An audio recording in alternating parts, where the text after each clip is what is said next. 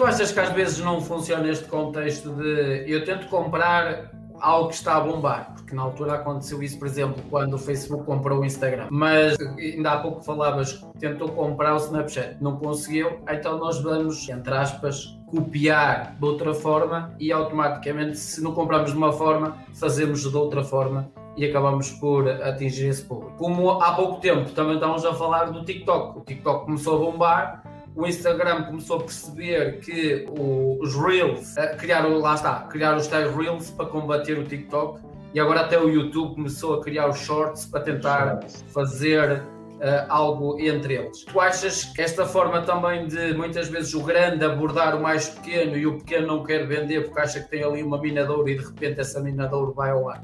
É sempre assim, ou quase sempre assim. Pode ir ao ar ou pode continuar. Ainda assim, eu por acaso já há algum tempo... Eu fiz essa pergunta porque já não me lembro de ouvir falar em Snapchat.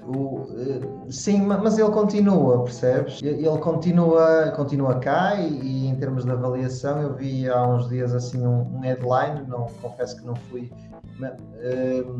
investigar, mas aquilo pareceu que continua até com uma excelente avaliação e com uma avaliação bastante, não sei quantas vezes superior ao valor que o Facebook tinha oferecido pela empresa. Portanto, ok, podemos... E isto acontece-nos muito. Cada um de nós vive assim numa espécie de bolha. E nós tendemos a achar que o que acontece no mundo todo é o que acontece na nossa bolha, e não é a realidade. Porque se eu for perguntar à minha mãe, ela, Snap, o que é isso? Não, nem sequer nunca ouviu falar. Mas se chegares à América, quase toda a gente sabe o que é.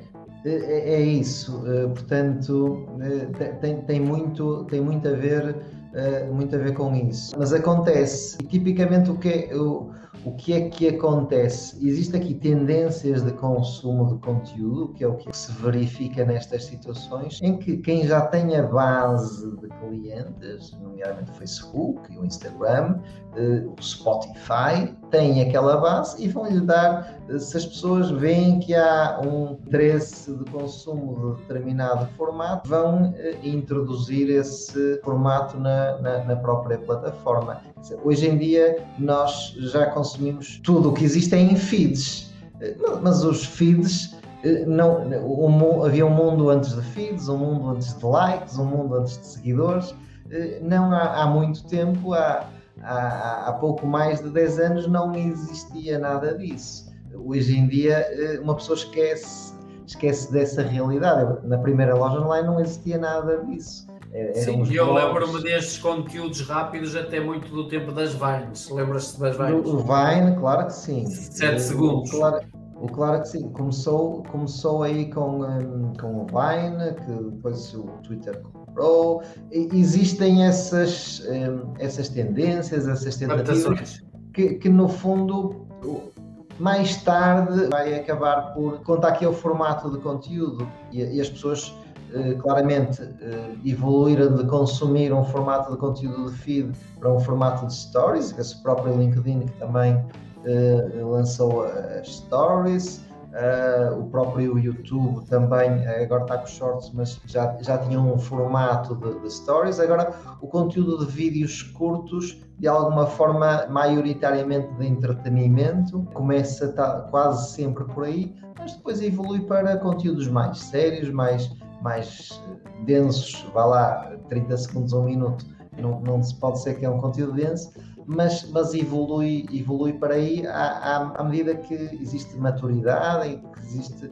mais pessoas a consumir, e à medida que a idade das pessoas que consomem aumenta. Quem começou, se calhar começou teenager a consumir ou no Snapchat, hoje em dia já está nos 20 e tal, e daqui a pouco já está nos 30 e tal. Portanto, é esta evolução que vai acompanhar a própria evolução das plataformas. Olha, pegando na disciplina, consideras, por exemplo, uma pessoa disciplinada? Numa escala de 1 a 10, onde é que te colocavas e porquê? E atenção, mais importante que isso tudo, qual é a importância dessa disciplina, por exemplo, no teu dia-a-dia, na tua profissão, no que tu fazes? Ora bem, disciplina diz-se que é o fazer o que tem que ser feito mesmo quando não apetece. Pode ser aqui uma das definições de disciplina.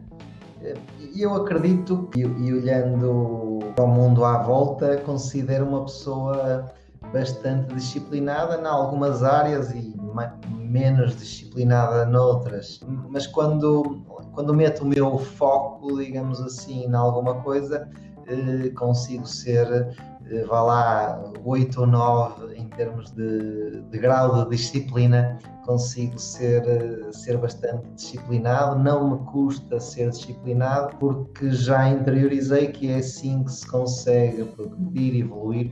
Tem que haver esta disciplina, esta consistência. É assim que se consegue alguma coisa na vida, seja ela o que seja, seja jardinar, seja construir uma conta de Instagram, seja construir um negócio, seja o que seja. Sem disciplina e sem consistência é difícil conseguir-se algo relevante, digamos assim. Em relação a uma variante da disciplina, que é o hábito, se tu andasses até 5 anos atrás, qual foi o melhor hábito que tu adquiriste nos últimos 5 anos e porquê? Nos últimos 5 anos, alimentar-me melhor. Acho que... E outro que está relacionado, que tem a ver com fazer exercício diariamente. Esses dois claramente que têm tido o maior impacto no meu dia-a-dia e na minha vida e no meu bem-estar, claramente que sim. Agora vamos pegar em algo que tu estás habituado, ou seja, o trabalho de equipa. Sendo alguém tu que trabalha direta e indiretamente com muita gente, a teu ver, quais são os prós e os contras de trabalhar em equipa? Prós e contras? É uma questão ampla, digamos assim, mas o que é que eu... Nós, sem outras pessoas, direta ou indiretamente, não conseguimos fazer nada. Nós, sem outras pessoas que tenham criado estas plataformas, por exemplo, não podemos estar aqui. Num sentido menos lato, digamos assim, de equipas de trabalho, por exemplo.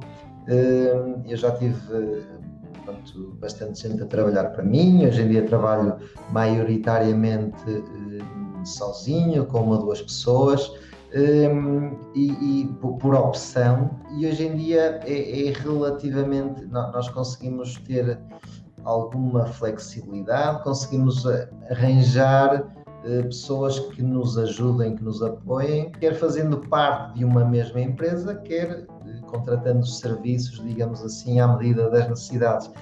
Estamos aqui num mundo muito flexível. Agora, claramente, numa perspectiva de um negócio, se quisermos pensar num negócio mais tradicional, ainda que online, claramente construir uma boa equipa e investir o tempo necessário para formar essa equipa, para passar os valores que nós queremos e tentar atrair talento para as áreas que nós precisamos, acho que é muito importante. Olha, em relação também à equipa, tu és uma pessoa que gosta de trabalhar com que tipo de pessoas e com que tipo de características para que as coisas corram bem? Eu sou muito exigente, acima de tudo, comigo e também com quem trabalha comigo. Eu tendo a ser bastante exigente e eu acredito que numa boa perspectiva, ou seja, exigente não no sentido de ser inflexível, sou bastante flexível, mas sou exigente no sentido da qualidade e de elevar a fasquia da qualidade do trabalho. Eu acho que as pessoas têm que ser responsáveis, têm que ser honestas e têm que ser, digamos, profissionais, terem brio e terem gosto naquilo que eu não consigo. Tenho muita dificuldade em trabalhar e não trabalho com pessoas que não tenham gosto nas coisas, que não tenham brio naquilo que estão a fazer, quer seja a limpar, quer seja a criar conteúdos, quer seja a definir estratégia. E em qualquer área tem que haver brio naquilo que nós fazemos, e todas as áreas são importantes. E eu valorizo essas áreas e dá-me um prazer enorme ver pessoas felizes com aquilo que estão a fazer, e essa felicidade transmite-se e reflete-se na forma como encaram o trabalho e como o executam. Paremos então para o intervalo. Quais são as maiores barbaridades que tu ouves na tua área de atuação? Barbaridades. Pudermos colocar em mitos, coisas que as pessoas dizem e tendem a acreditar que são verdade. isto de achar que um negócio online que é carregar nos botões e tudo acontece automaticamente, não, isto é um negócio online. Era bom, era. Isto é um negócio online, é um negócio, ponto. O online, eu costumo dizer que não existe mundo online e offline, só existe um mundo. E no fundo existem aqui ferramentas hoje em dia que nos permitem alcançar muitas pessoas, que damos o nome de online, de internet e dessas coisas. Ter um negócio é um desafio e não é para toda a gente. A outra que isto do online também é carregar nos botões e que depois aquilo entra em piloto automático. Esse mito da renda passiva e ao início é que é complicado e que depois aquilo é sempre a andar, isso na prática não existe. O online permite-nos escalar e atingir um número quase infinito de pessoas, coisa que há muito pouco tempo não era possível, hoje é possível, mas isso traz outros desafios e a cada patamar, a cada nível, são novos desafios, portanto os desafios estão sempre cá. Eu acho que isso é o maior mito, achar que isto do online acaba por ser fácil. Não é desafiante, mas tem aqui um potencial muito grande. Qual é a importância das redes de contactos na tua área de atuação?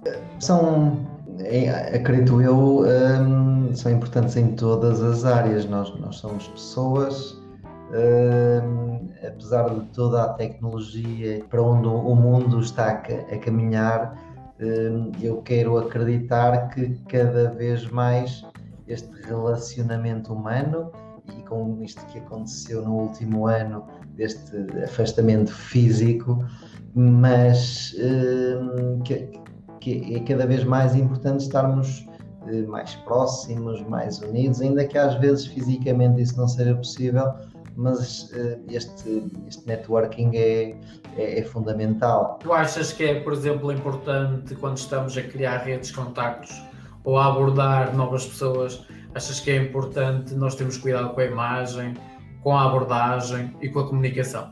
Sem dúvida. Não.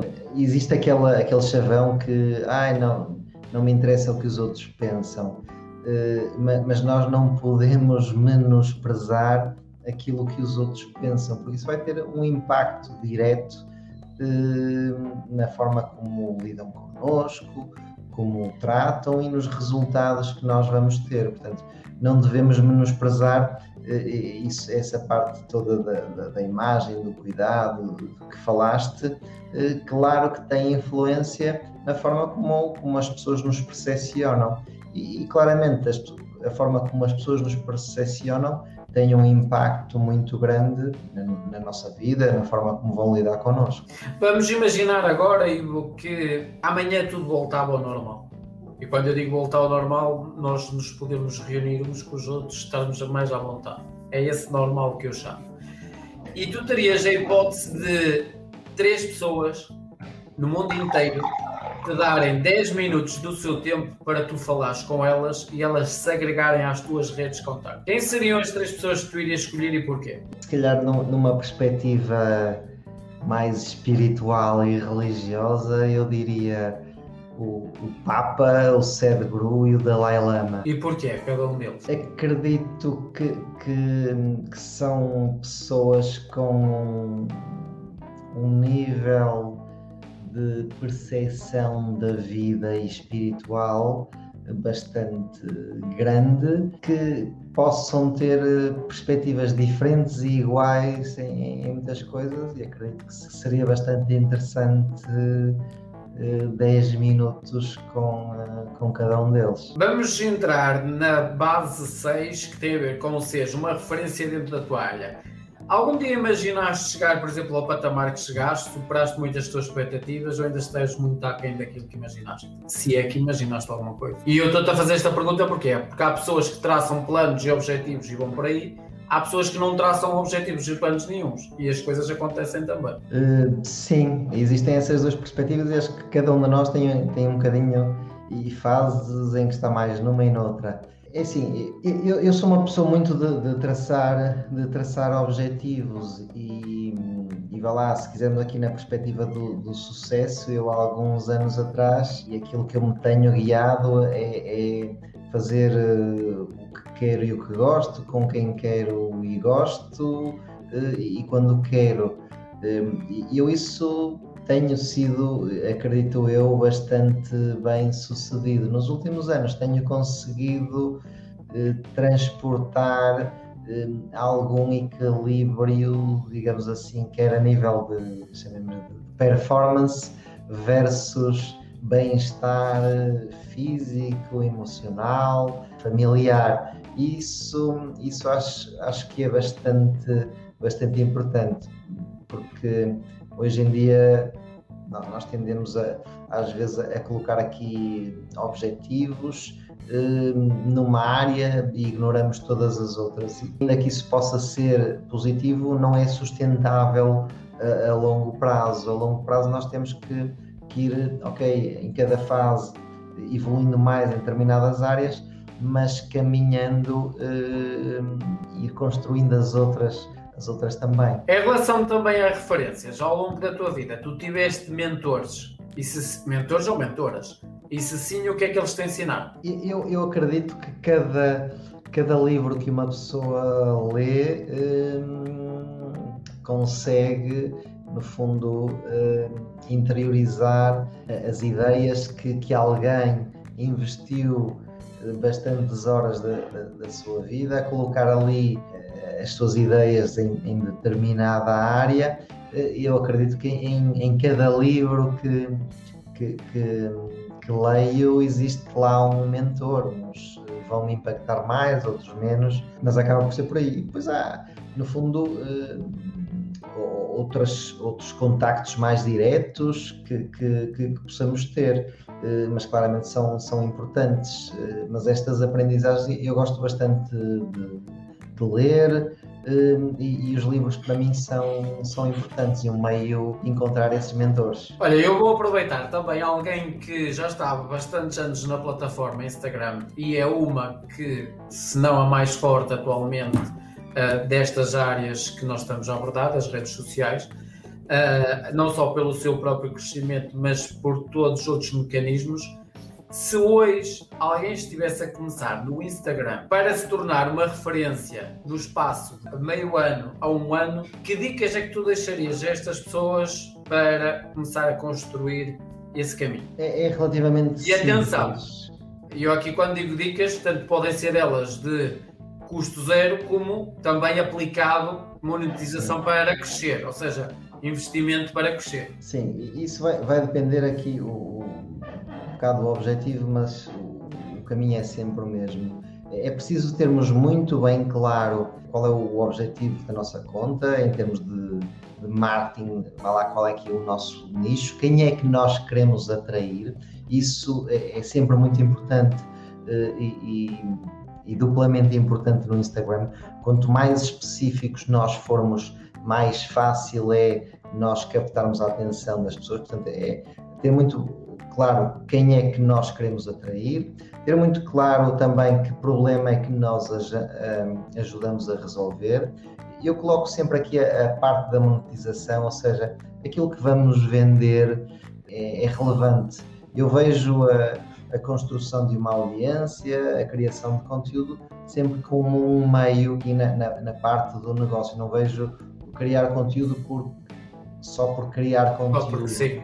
Só porque sim. Tende a não funcionar, mas ter aqui o objetivo em mente. Depois de sabermos quem queremos atrair, que problema é que resolvemos e o que é que eventualmente vamos vender, e esta parte podemos não ter claro ainda o que é que vamos vender, mas ter algumas ideias, ajuda-nos aqui, ok, na parte da criação de conteúdo. E claramente é começar a criar conteúdo de forma frequente e consistente. O que é isto, frequente e consistente?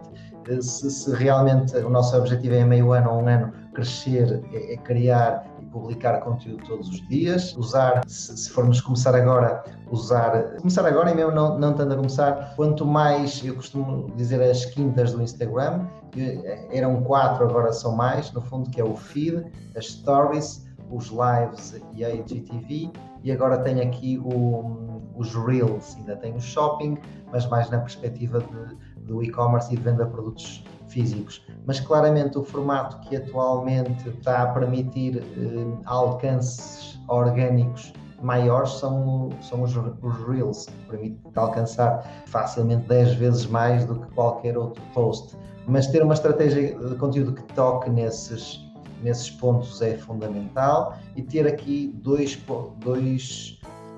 tipos de conteúdo, aquilo que eu chamo de conteúdo snack e conteúdo âncora. O que é que isto conteúdo snack? Conteúdo snack é aquele conteúdo fácil de consumir, rápido, são os reels, são aqueles posts com alguma dica, alguma coisa rápida. E o conteúdo âncora é um conteúdo mais denso, por exemplo, estas entrevistas é aquilo que chamamos de um conteúdo âncora, que no fundo podem ser os lives, podem ser vídeos na IGTV, aulas, conteúdos maiores, mais longos, porque o conteúdo curto e os snacks vão-te dar amplitude, vão-te permitir chegar a um maior número de pessoas. Ou seja, dificilmente alguém que não te conhece vai parar a sua vida para ver um conteúdo de 1 hora de ti. Mas se vir um post com alguma dica ou alguma coisa que o ajude, vai-te começar a seguir e depois vai ficar interessado e vai querer consumir mais, vai querer ver o que é que acontece e vai procurar mais vídeos. Estes conteúdos âncora são aqueles que vão fazer a diferença, porque hoje em dia eu consigo pegar em qualquer nicho, em qualquer tema, criar uma conta de Instagram e começar a ter seguidores da noite para o dia, fazendo umas pesquisas no Google e pondo umas citações, umas dicas, aquilo que eu costumo dizer, umas dicasinhas. Qualquer pessoa hoje, com umas horas de pesquisa do Google, consegue criar sobre isso. Agora, estar aqui 1 hora a falar sobre tema, sobre, sei lá, física quântica, eu consigo criar uma conta e consigo crescer e publicar posts durante e crescer em termos de seguidores e de conteúdo e não sei o quê. Agora, se tiver aqui uma entrevista a falar de física quântica, eu não vou conseguir estar 1 hora a falar, quanto mais 1 hora... Vai estar os generados. Portanto, isso é que vai daqui para a frente fazer a diferença, no fundo. É muito fácil qualquer pessoa começar, mas é muito difícil alguém começar, ser consistente, ser frequente e estar aqui ao longo dos anos. Isso é que faz a diferença. E depois, se nós tivermos e pudermos investir em anúncios, é relativamente simples conseguir-se crescer e criar um negócio onde o início seja a própria conta de Instagram. Não é um negócio ter uma conta de Instagram, mas pode ser um início rápido e fácil. E um teste e validação de ideias e de tudo. Porque há aqui uma parte só em relação ao conteúdo âncora, porque às vezes basta pegar num vídeo destes, por exemplo, de 1 hora, e a seguir pegar naqueles vídeos, cortá-lo em vários bocadinhos e tens com vários snacks, exatamente. Com fartura. É aquilo que eu costumo aconselhar os meus clientes. Uma forma de nós criarmos os tais snacks são excertos de um próprio conteúdo.